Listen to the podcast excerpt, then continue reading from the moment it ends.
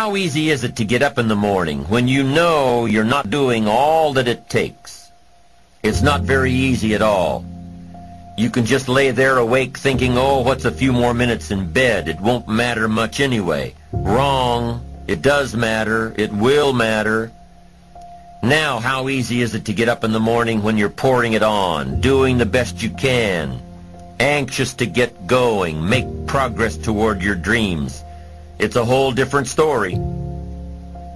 When you're resting to renew your reserves, it's much different than resting to avoid your day. When you're psyched up and excited for your life, when you're excited for what you've planned to accomplish for the day, it's amazing you'll wake up before the alarm clock even tries to startle you awake. Your successes fuel your ambition. Your successes give you extra energy. Your successes pave the way for more successes. It's the snowball effect. With one success, you're excited to meet another, and another, and another. And pretty soon, the disciplines that were so difficult in the beginning, the disciplines that got you going, are now part of your philosophy. How do you know when you're successful? Do you have to be a millionaire? No. All we ask of you is that you earn all you possibly can. If you earn 10000 a year and that's the best you can do, that's enough. God and everything else will see to it that you're okay. The key is to just do the best you can. If it's 10,000 a year, wonderful. If it's 100,000 a year, wonderful.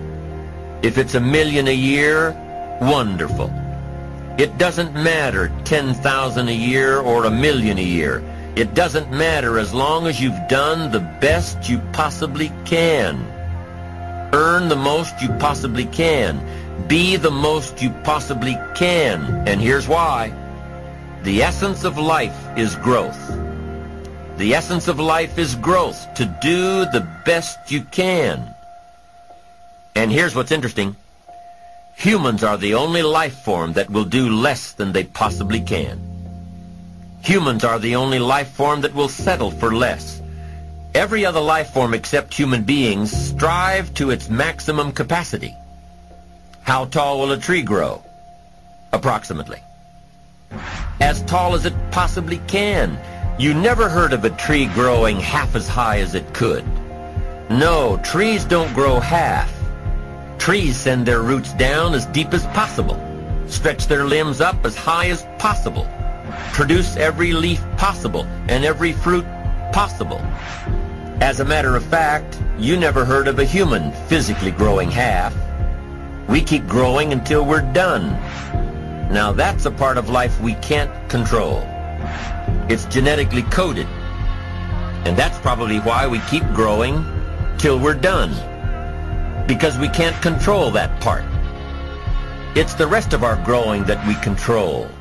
The growing of our minds, the expansion of our minds, that we can control. And that's what tends to get away from us. All life forms inherently strive to their max except human beings. Now, why wouldn't human beings strive to their maximum possibility? Here's why. Because we've been given the dignity of choice. It makes us different than alligators and trees and birds. The dignity of choice makes us different than all other life forms. And here's the choice. To become part of what we could be, enough to get by, or to become all that we can be. My best advice for you is to choose the all. Earn all you can. Make all the friends you can. Read as many books as you can. Develop as many skills as you can. See as much as possible. Do as much as possible. Make as much fortune as possible. Give as much of it away as possible. The max. There's no life like it. I'm telling you, once I got on track, I've never looked back. Pick up the challenge. Go for it. Take the best of the two easies. Take the route of it's easy to get ahead. It's easy to do all you can. It's easy to succeed. It's easy to have financial freedom. The more you do, the more you get. So the two primary benefits of positive reinforcement are, number one, to build good habits, and number two, to create more energy to fuel your ambitions, your desires, your achievements. Can you isolate what's working for you and what isn't? How can you make sure that you are reinforcing your positive disciplines? Well, if it isn't apparent, easy to see right away, if what you're doing is happening in such small increments that you're not sure if you're on track, then you need to be writing it down. You need to keep a journal anyway. But if you really aren't sure that what you're doing is making measurable progress, you need to keep a written record. You need to write down everything that may be relevant in your day. What you did, who you saw, what you felt, how it may or may not affect you now and in the future. The best way to track your activities of the day is to write them down. The best way to track your activities of the week is to write them down. The best way to analyze your progress through the year is to have written it down. Why? So you can look back on it.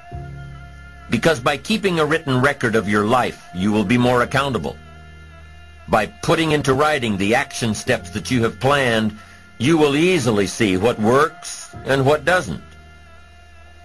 Most people just try to get through the day, never writing anything down, never keeping track of their progress along the way, never really knowing if they are doing all they can to reach their goals, to drive their ambition.